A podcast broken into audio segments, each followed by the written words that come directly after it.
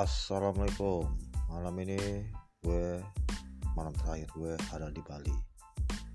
Tempatnya Di Seminyak. Mungkin Lu semua merasa Gimana gitu ya? Di Bali Posisi covid begini Kayaknya gimana gitu gue ngeliat sepanjang jalan banyak outlet-outlet yang tutup.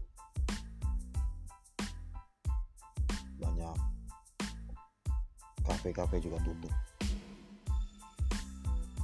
Pokoknya di, di tahun ini dengan adanya pandemi seperti ini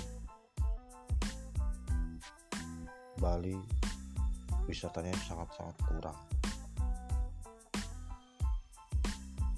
Bagi gue ini sangat parah banget kalau malam itu jam 8 udah tutup semua nggak ada yang dagang. Paling kencang jam 9 juga udah pada tutup. Buat gue sangat parah. Kadang gue prihatin liatnya begitu aja. Assalamualaikum. Salam dari Erik